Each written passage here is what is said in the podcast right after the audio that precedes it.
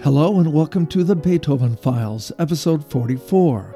I'm Terence O'Grady, and today we're going to talk about two piano sonatas completed in 1809, beginning with the unusual Piano Sonata number 24 in F sharp major, opus 78. This work was composed for his young piano student, Therese Malfatti, of whom Beethoven was very fond perhaps considerably more than fond, although there isn't widespread agreement about that. At any rate, some commentators have suggested that the unusual key, six sharps, Beethoven never employed it again in a sonata, was meant as a gentle tease, perhaps for a pianist who preferred to stay away from the more exotic keys. If the piece was intended as a gesture of courtship, it failed in that regard, with Beethoven eventually discouraged from visiting the Malfatti household other than in his capacity of a musician. But the sonata in F sharp major certainly did not fail as a composition. Early biographer Thayer quotes Beethoven to the effect that the work was generally underappreciated, and according to Carl Czerny, Beethoven himself singled out this sonata and the Appassionata sonata as his favorites of the sonatas written to that point. This sonata has only two movements, lacking a slow movement, which is unusual in itself, and the first movement begins with an introduction, which is also a bit unusual. Normally, a slow introduction begins by establishing the key with an opening tonic chord, and then, as you've seen in several earlier works, may wander around a bit tonally, hinting at different keys, but usually the introduction concludes on a solid dominant chord in preparation for launching into the exposition where the tonic key is reestablished. But in this case, things are a little different. Here's the introduction in 2 4 time, marked Adagio cantabile, measures 1 through 4.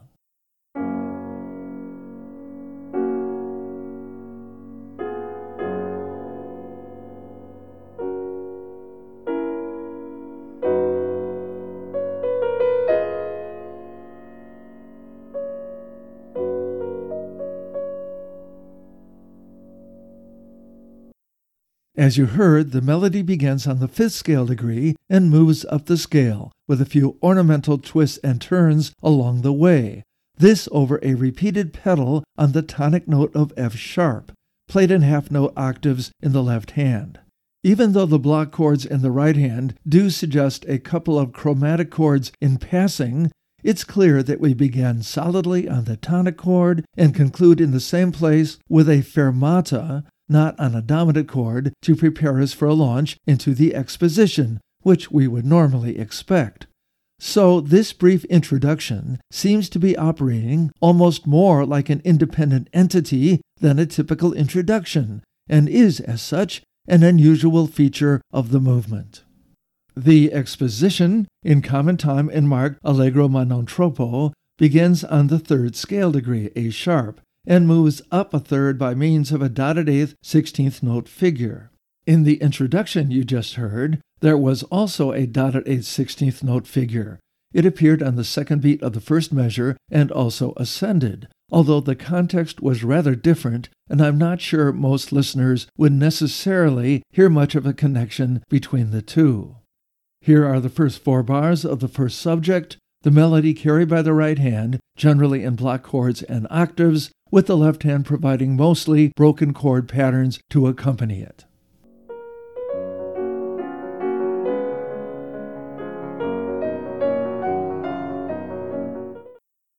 It's obviously a distinctive theme. It begins with the stepwise motion I just referred to, but as you heard, it unfolds with a great number of melodic leaps.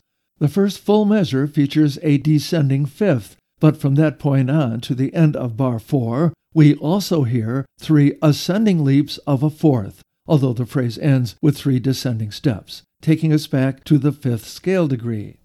But it's only four measures long. That would be a pretty short first subject in a sonata form movement at this point in history. And yet, what comes immediately after this theme doesn't seem to have much to do with it. The texture thins down initially to a single line with four or five note 16th note motives being tossed back and forth between right hand and left hand. The motive that dominates is this one, characterized by an ascending step back down to the original note and then down a third. Here's a simplified example.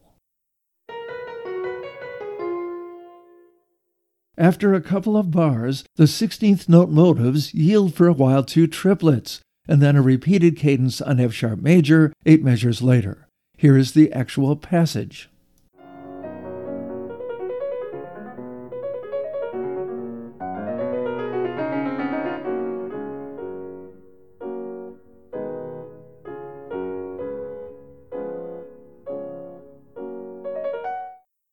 This new idea obviously contrasts sharply with the first four bars of the first subject, and a listener might reasonably conclude that it's the beginning of the modulatory transition, if it weren't for the fact that that would make the first subject only four bars long, and because we never really modulate, we stay in F sharp major for the time being. So that suggests that we're probably going to hear this new section even though it doesn't seem to have much to do with the first four bar phrase, as simply the second part of the first subject, all the way until measure 16, where we hear a pair of cadences on F sharp major. I should mention, however, that Charles Rosen, in his companion to the Beethoven sonatas, makes the point that the two ideas from the first four bars and from the next eight really are related to one another, the second being a highly decorated and somewhat abstracted version of the first, based on the overall shape of the two themes. This, Rosen suggests, represents a somewhat different approach than we usually see with Beethoven, one that is more improvisatory and less motivic based. At any rate, having arrived at the end of the first subject, we expect to find a modulatory transition to the key of the dominant for the second subject, and that's exactly what we do find after the final cadence on F sharp major and a last glimpse of the motive appearing first in measure 5 to lead us in. The transition is soon marked by repeated 16th note patterns in the right hand and block chord quarter notes in the left hand. The harmony begins gently enough, but repeated chromatic chords soon pull us away from the original key, including a German sixth chord, which leads the way to a trill dominant seventh chord in the new key of the dominant. Here is that transition.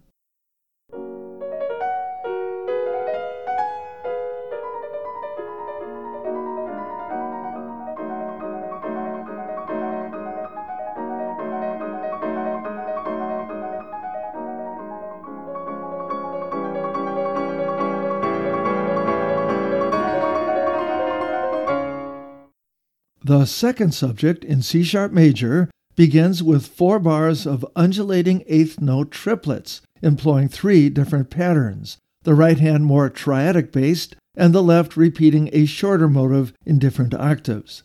Here is the four bar theme, marked piano and dolce, ending in the fifth bar on a dominant seventh.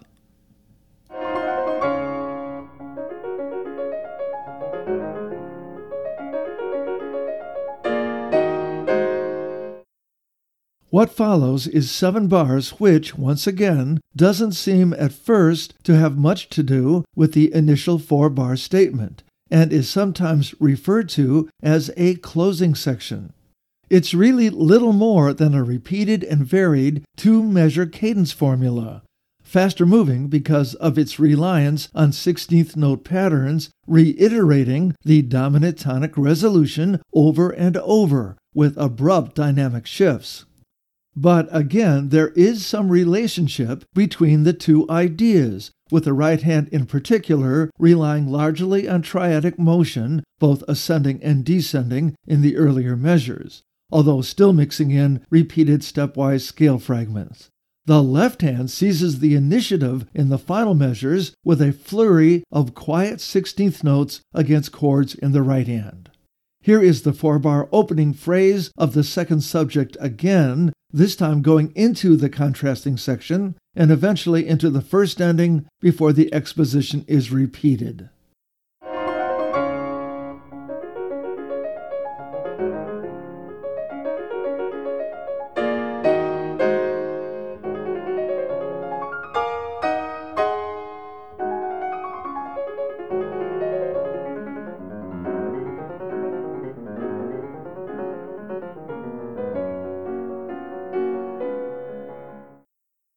The development section begins by quoting the opening of the first subject, presented first in a minor key version.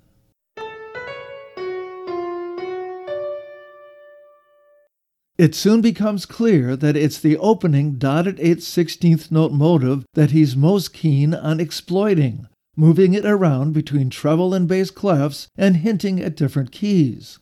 This repeated motive soon shares the stage with repeated 16th note motives, initially functioning simply as harmonic support, but later taking on a more linear identity, as in the closing section. The development section is, like the exposition, a brief one, and by the 18th measure, it has settled down into a dominant chord on C sharp, with just a hint of the second subject thrown in at the last minute, in preparation for the return of F sharp major and the recapitulation. Here is the second ending of the exposition going into the development section.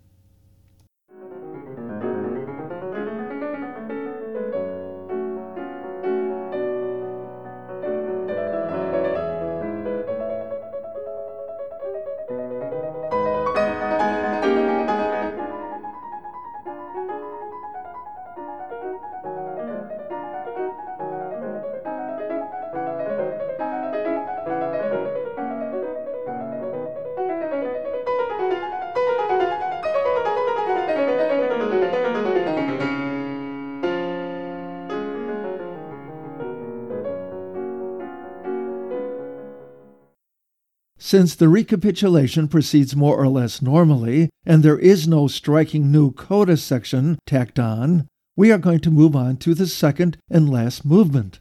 And it's a rondo. No surprise for a finale, although this one has more than a few quirks, as we shall see. It's in F sharp major again, 2 4 time, and marked allegro vivace. And it's a very clever and witty little movement.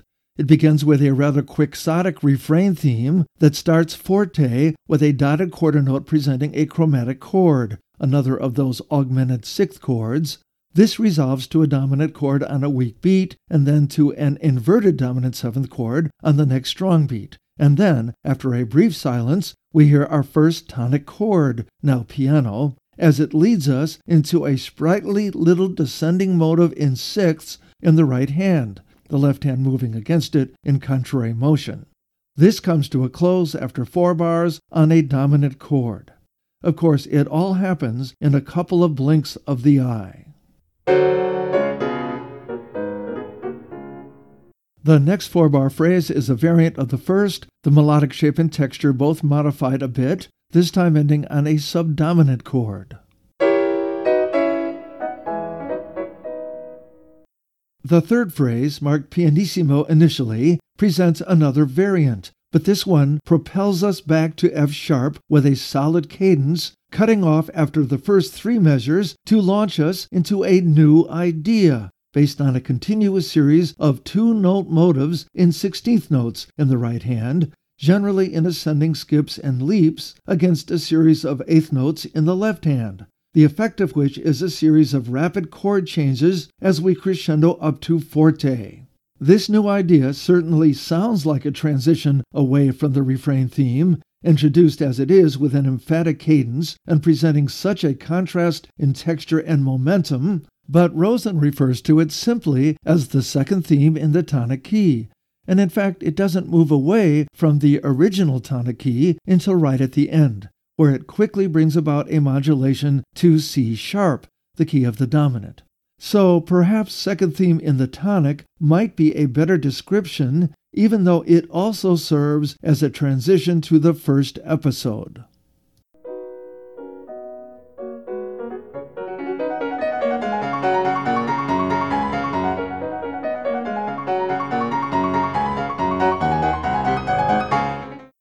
The first episode is in the key of the dominant C sharp major and begins forte, although it gets progressively softer. It's also made up of a series of two note motives, but the effect is very different because these two note motives generally ascend by half step and alternate between right hand and left hand, although the left hand stays within the same treble clef range as the right. All those ascending half step motives notwithstanding, we really don't move far from C sharp major, which of course makes the transition back to F sharp major for the second refrain an effortless one.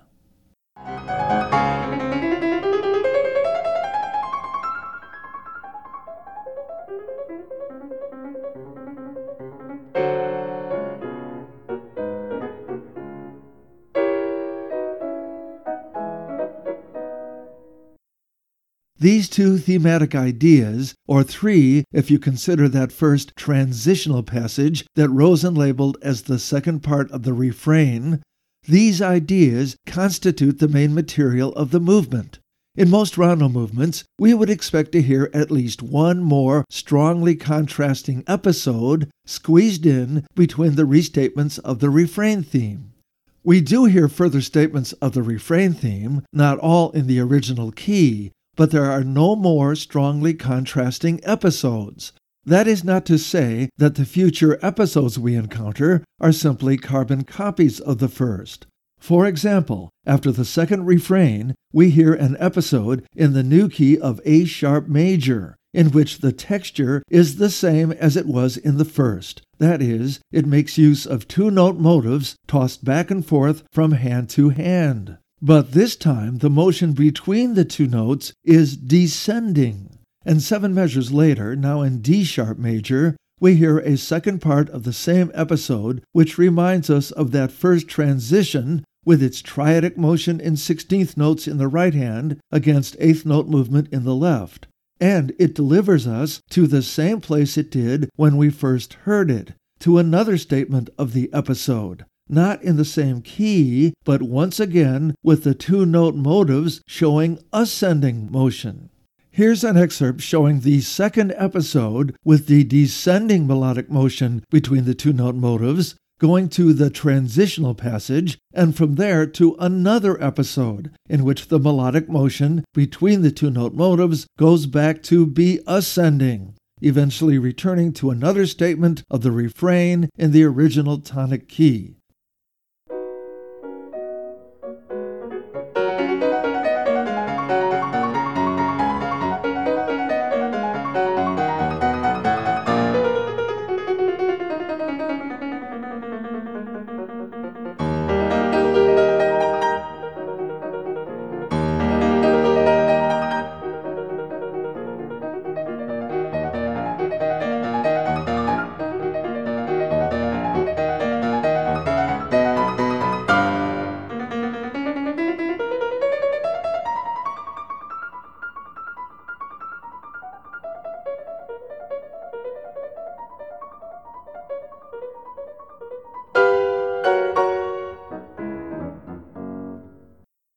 As we proceed through the movement, the refrain recurs with the transition following it, but that same transition passage, or a variant of it, also serves to break up two different recurrences of the episode. The first featuring two note motives with descending motion, the second ascending motion. All of this results in a rondo form that is difficult to describe and certainly different from anything else we've heard to this point. There is a final, varied presentation of the refrain theme, which passes into a brief coda, which introduces some offbeat sforzando accents, which is par for the course at this point, and develops other motives briefly before closing with a fortissimo flourish. Here is that final, varied return of the refrain going into the brief coda, which focuses on the original dotted note rhythm, pauses first on a dominant seventh and then an unexpected chromatic chord tonicizing the dominant seventh, a swirl up the dominant chord, and finally, after a few last minute diversionary tactics, a final staccato cadence on tonic.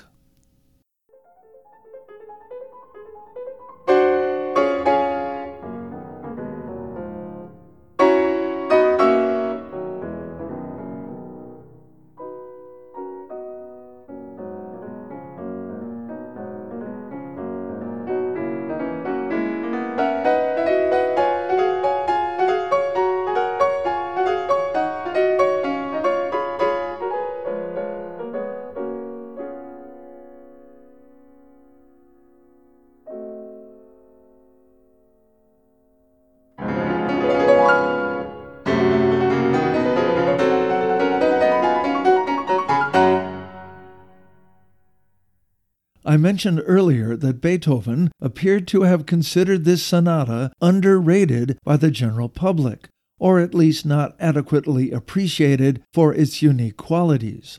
There's no question about the unique qualities, and the work has certainly inspired some champions over the decades but it probably remains true to this day that the work is one of his least appreciated sonatas from the Middle Period, or in this case, the end of the Middle Period.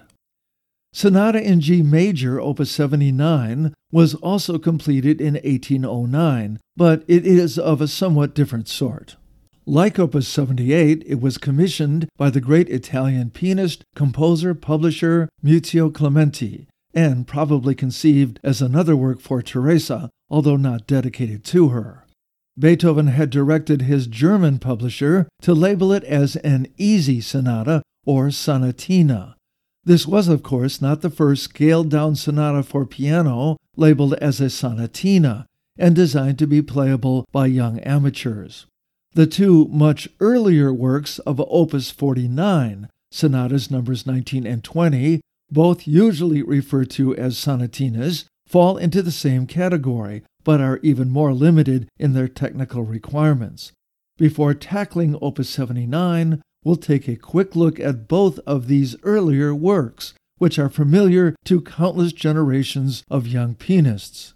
The second of these works, the Sonatina in G major, was composed first, probably completed in 1796. It's a perfectly proportioned miniature, harkening back to simpler works by both Haydn and Mozart. The first movement, in cut time and marked allegro ma non troppo, immediately introduces the first subject, which begins with a straightforward triplet based arpeggiation of the tonic chord. The first thematic idea is eight bars long, the second four bar phrase virtually a repeat of the first an octave higher. The second thematic idea, introducing more active scale wise movement in eighth notes and which serves as something of a tag, is also four bars long, ending again on the tonic. But the modulatory transition that follows incorporates this same phrase, now down an octave, modifying it just enough to send us off in the direction of D major with a new, more robust theme, triplet based again, both in the right hand melody and the left hand arpeggiated accompaniment, or at least leaning toward D major, since Beethoven keeps tossing around dominant seventh chords in the original key, almost as if he wasn't sure he really wanted to leave it behind. But eventually, we do arrive securely enough in the new key of D major. Here is an excerpt taking us that far.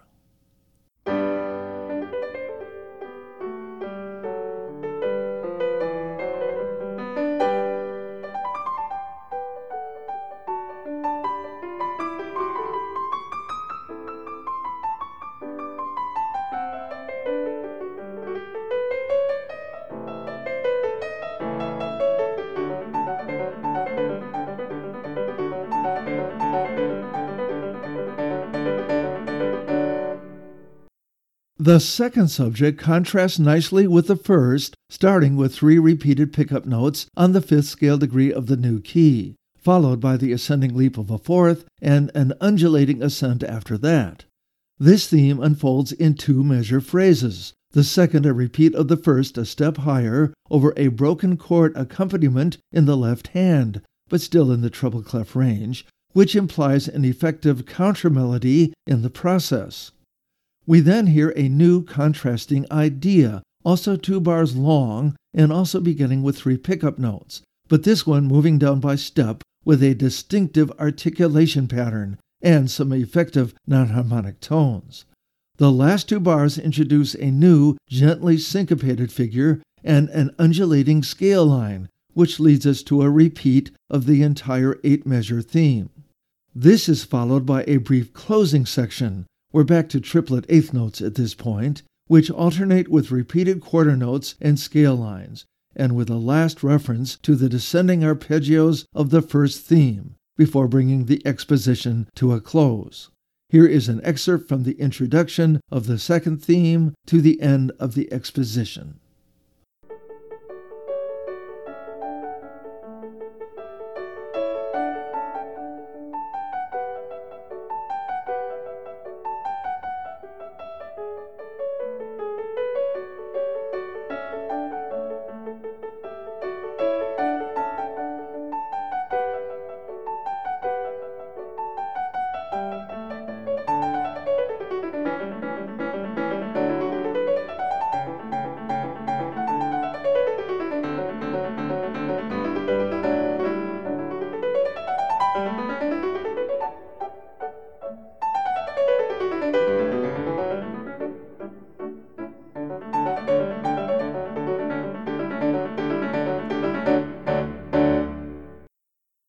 The development section is brief, as you would expect in a sonatina, but it is by no means guileless. Beginning on a D minor chord, it moves quickly toward A minor and later to E minor. There are clear references to both the first subject and the second, and both are now revealed to be less naive than they originally appeared.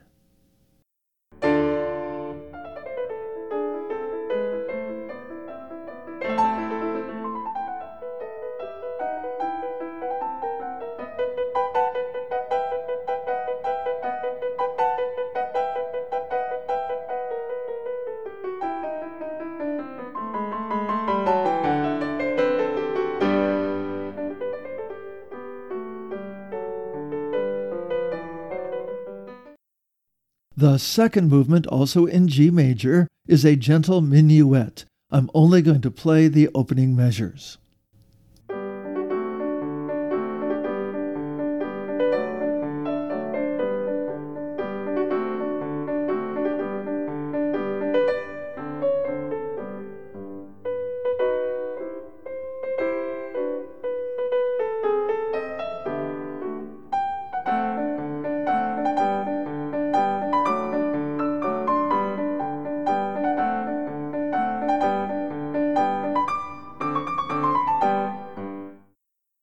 The first sonatina of Opus 49 is in G minor.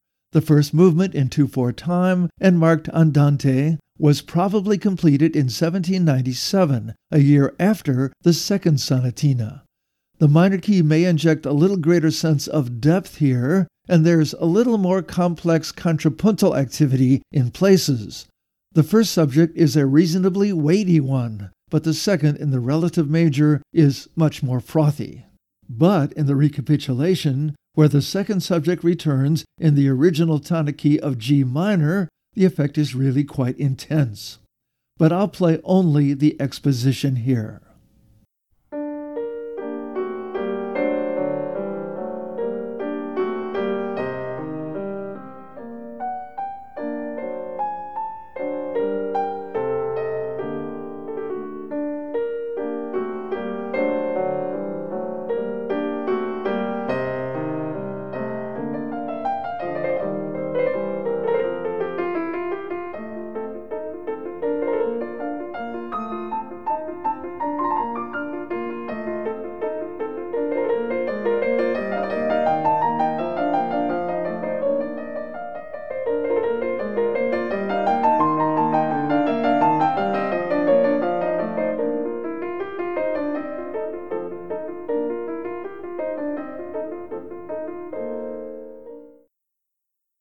The second movement is a frolicsome rondo in G major, with some clever little minor key episodes. But we're going to move on now to the more ambitious Sonata in G major, number 25, opus 79, from 1809, nicknamed the Cuckoo for its use of falling thirds. The first movement in 3 4 time and marked Presto alla Tedesca, meant presumably to suggest a German Ländler from the 18th century, although few of those would be marked as presto. It's Haydn inspired, as Rosen points out, and not the first German dance that Beethoven composed, although perhaps among the most vigorous.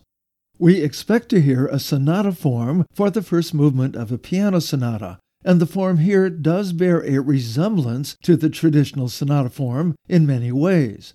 But it really doesn't have the feel of a sonata, mostly because it lacks the usually clear cut thematic contrast from first theme to second theme, and the flow between them is all but continuous.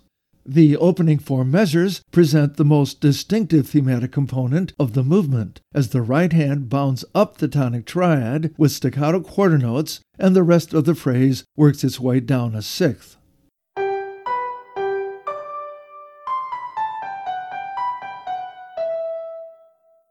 The melodic shape heard in measures 2 and 3 is heard again down a step, starting on B3 of measure 3.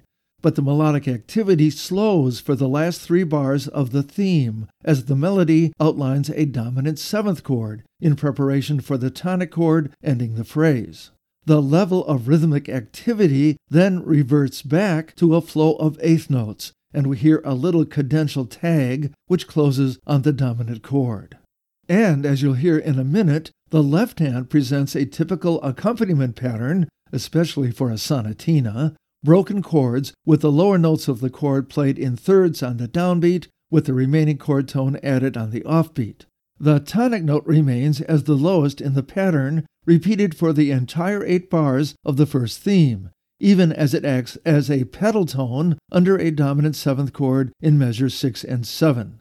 Here is the first eight bar theme and the four measure tag, which comes to a stop on the dominant. And since it's presto, it goes by very quickly.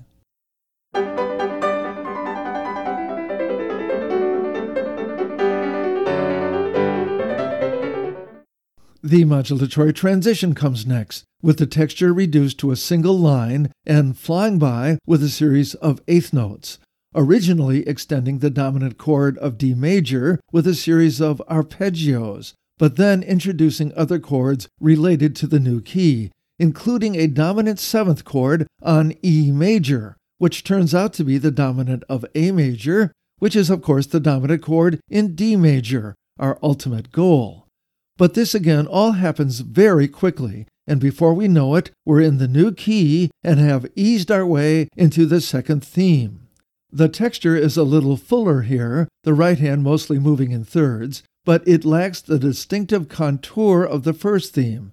And although the flow of eighth notes, originally restricted to the left hand but eventually moving to the right when the parts switch, that flow is now scale wise rather than based on triadic arpeggios. Nevertheless, it would still be difficult to call this a strongly contrasting second theme. In fact, it all seems relatively seamless. Here's the transition flowing into the second subject, and then after that into a brief closing section, introducing some new accented chromatic chords, and an even briefer codetta, which references the opening bars of the first theme and then on to the repeat of the exposition.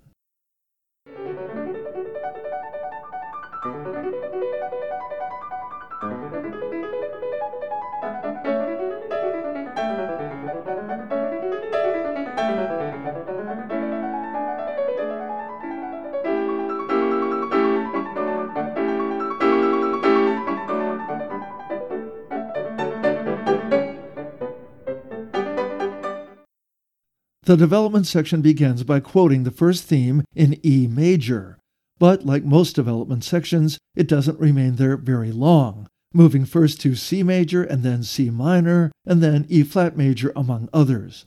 Since the basic material is relatively simple and repetitive, these sometimes unexpected key changes make an even greater impact than usual.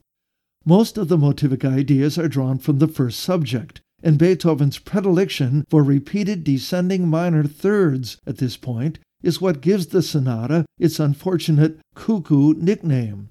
But as we approach the recapitulation, the second theme does make a brief appearance. We'll hear a little of the development section, a fairly lengthy one, at least compared to the exposition.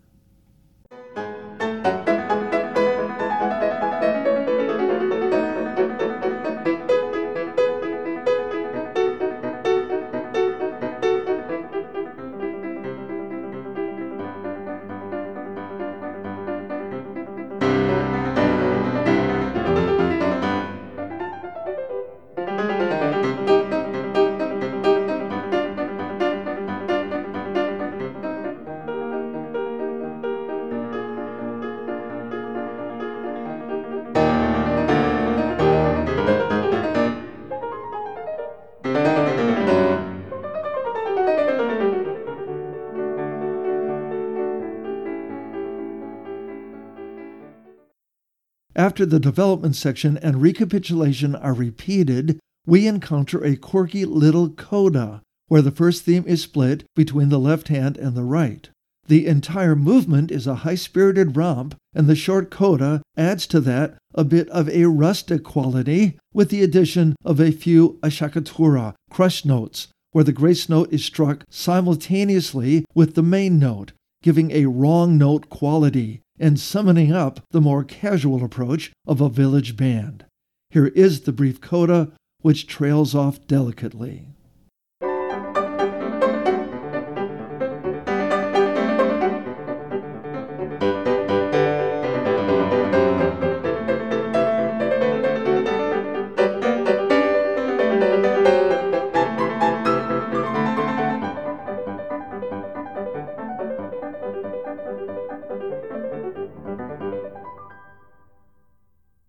Some sonata slow movement we've encountered have displayed distinctive emotive qualities, but you really wouldn't expect that in a sonatina or student piece.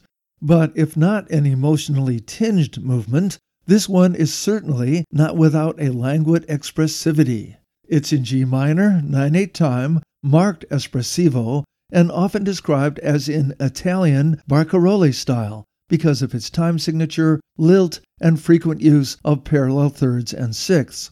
It begins piano but features crescendos and decrescendos twice within the first four measures. It unfolds primarily in two measure phrases initially, moving from the tonic note of G up to the fifth scale degree, hovering there with a pair of repeated notes as it dwells on the tonic chord, and then descending down a tonic triad before coming to rest on the second scale degree, harmonized by the first dominant chord. The next two bars are a varied repeat of the first two. Here are the first four bars, ending with a modulation to the relative major key of B flat.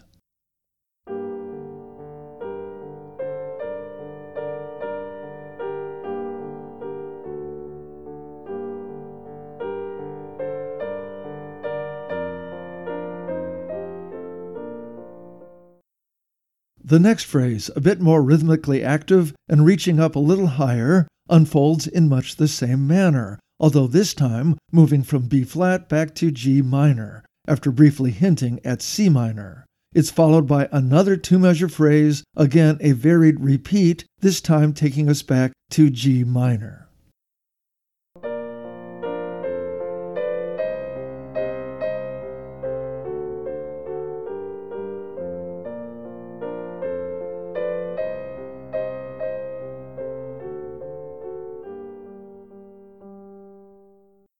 This is followed by a tacked on measure that moves us in the direction of E flat major, where we hear a contrasting middle section in the new key.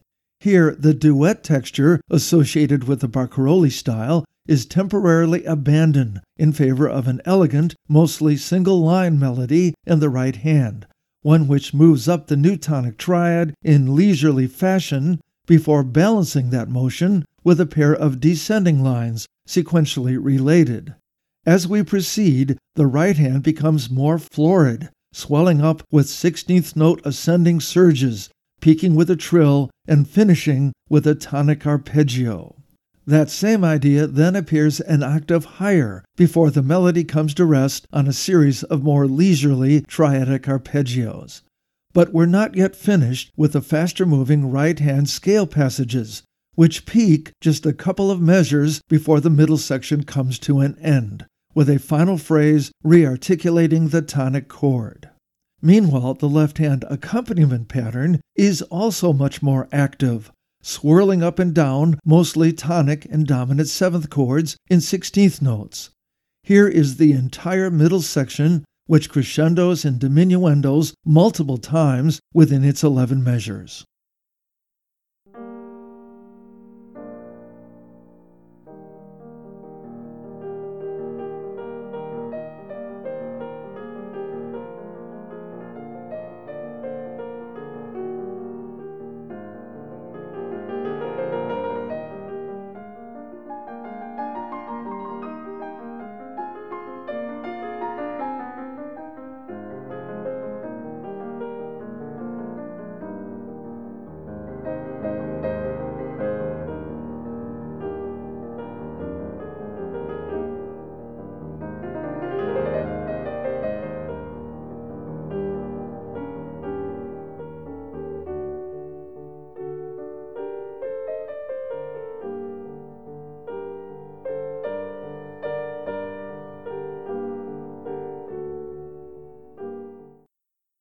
As you heard right at the end of my excerpt, we quiet and then pivot with the help of another of those augmented sixth chords back to the dominant seventh in G minor, which naturally resolves to the original tonic in G minor as the first section returns in abbreviated form.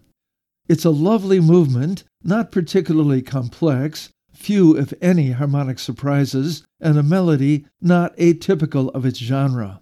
But its simplicity and lack of serious technical challenges don't disqualify it from being a gem of a slow movement. The finale, G major 2 4 time, marked vivace and dolce, not the most common of combinations. It's a rondo and begins with a perky little tune based largely on a repeated rhythmic motive, an eighth note followed by two sixteenths, heard three times in just the first two measures. It's given various melodic shapes as we proceed through the opening refrain, although the sixteenths moving to an upper neighbor and then back down again is the most common. Here is that motive as heard in the first two bars, starting on the third scale degree in the key. That motive is heard at least once in seven of eight measures in the first part of the refrain, originally circling around the third scale degree, but thereafter establishing an ascending pattern, which then reverses course in the last two bars to end on D, harmonized by a dominant chord. The harmony is straightforward and diatonic, but the descending bass line in the left hand, doubled by thirds, provides a strong countermelody beneath the almost constant repetitions of the original motive. Here are the first eight bars with the repeat.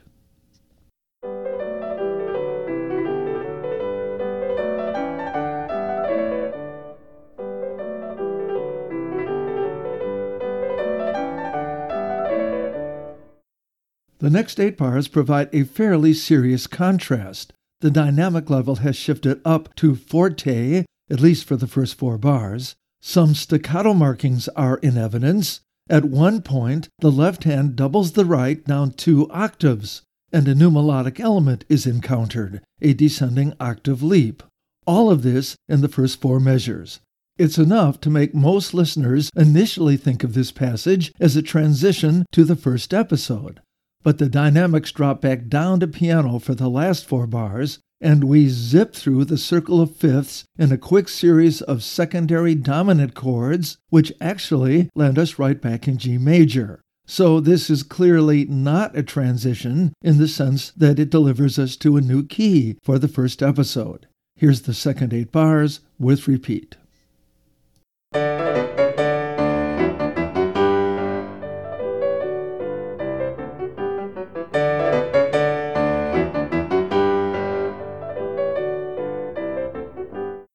Regardless of how we label the passage that brought us here, the fact is that we now find ourselves in the first episode. It's not brand new. In fact, it begins by quoting that opening measure motive again. But it is different. For one thing, it's in a new key, E minor, although that isn't crystal clear at first. The left hand accompaniment is certainly thicker and busier than in the refrain theme, and once again we revert to more doubling in octaves between right and left hands, halfway through the section. We hear a solid enough cadence on the dominant in E minor in the eighth bar, but then the texture thins down dramatically, and we're back to single line exchanges between right and left hands, based on that familiar first measure motive again. After four bars of this, the left hand drops out, but the right continues, repeating that familiar motive, growing softer as it goes, and implying, rather at the last second, a modulation back to G major for the first return of the refrain. Here is the first episode, passing into the retransition section that will return us to G major and the return of the refrain.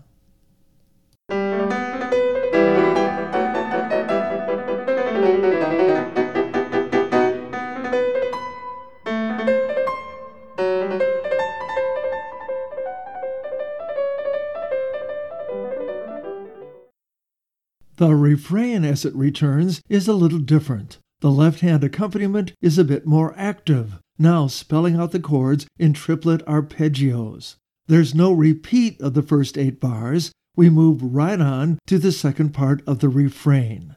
But we are going to move on now to the next new passage, which is the second episode.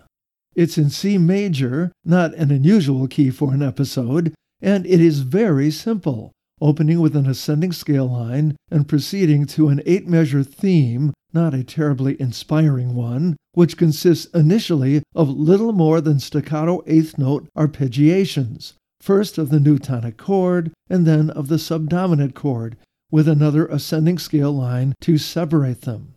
It may be a little on the generic side, but it is robust, accompanied by repeated block chords and certainly a sharp contrast to what has come before.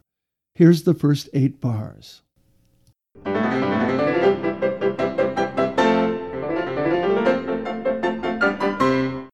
Those eight bars are then given a varied repetition with the staccato eighth notes now replaced by sixteenth notes, giving an even more lively effect.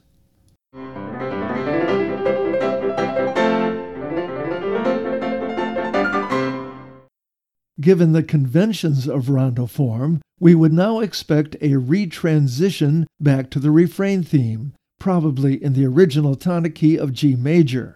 What we get is sort of like that, in the sense that, in the fairly short space of five measures, the passage does bring about a modulation to G major, but it does so not by employing any new thematic idea, as you might expect, but by employing the original measure one motive over triplet based arpeggios in the left hand. We hear it first in C major, starting on the third scale degree in that key again, and then repeated again a third lower harmonized as if we're heading toward A minor, but at the last minute shifting to G major. Here is that very short retransition taking us back to the refrain, using some elements from the refrain in the process.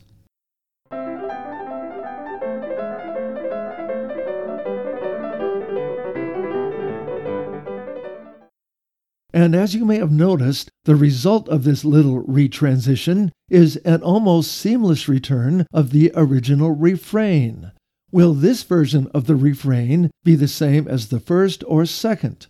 Actually, neither. The first eight bars repeats the theme note for note in the right hand, with the left hand using the 16th note version of the arpeggiated harmonies. The second eight bars offers an interesting little variant. The left hand plows ahead as before, but the right hand introduces a series of eighth note triplets, each jumping up an octave, with the first note of each now omitted, resulting in a quirky sort of syncopation. Then we hear the second part of the refrain, in octaves again, well, the first four measures of the second part, and those four bars are interrupted by a two measure insertion. It's actually based on bar 5 of the second part, but it's still heard as an interruption, squeezed in at this point. Beethoven never finishes the whole of the second part of the refrain, although he's not through yet with playing with the staccato motives from the first four bars, bouncing them from octave to octave as we find ourselves flowing into a brief coda, one that brings back just about all of the main thematic ideas we've heard while hinting at some of the keys we've heard along the way.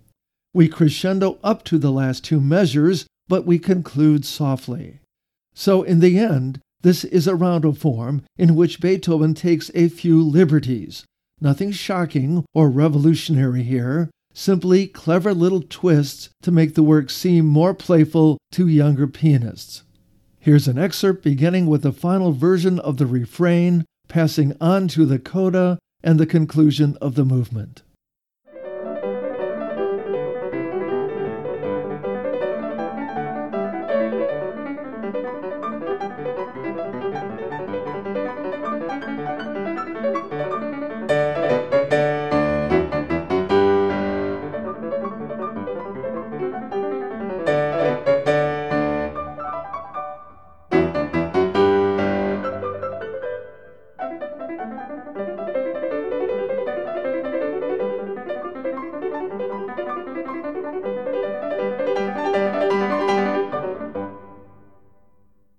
So when we think of Beethoven's sonatinas here, from the earlier ones of Opus 49 to the more mature examples of Opus 78 and Opus 79, it's easy to see that we are not confronted with Beethoven's greatest or most profound masterpieces.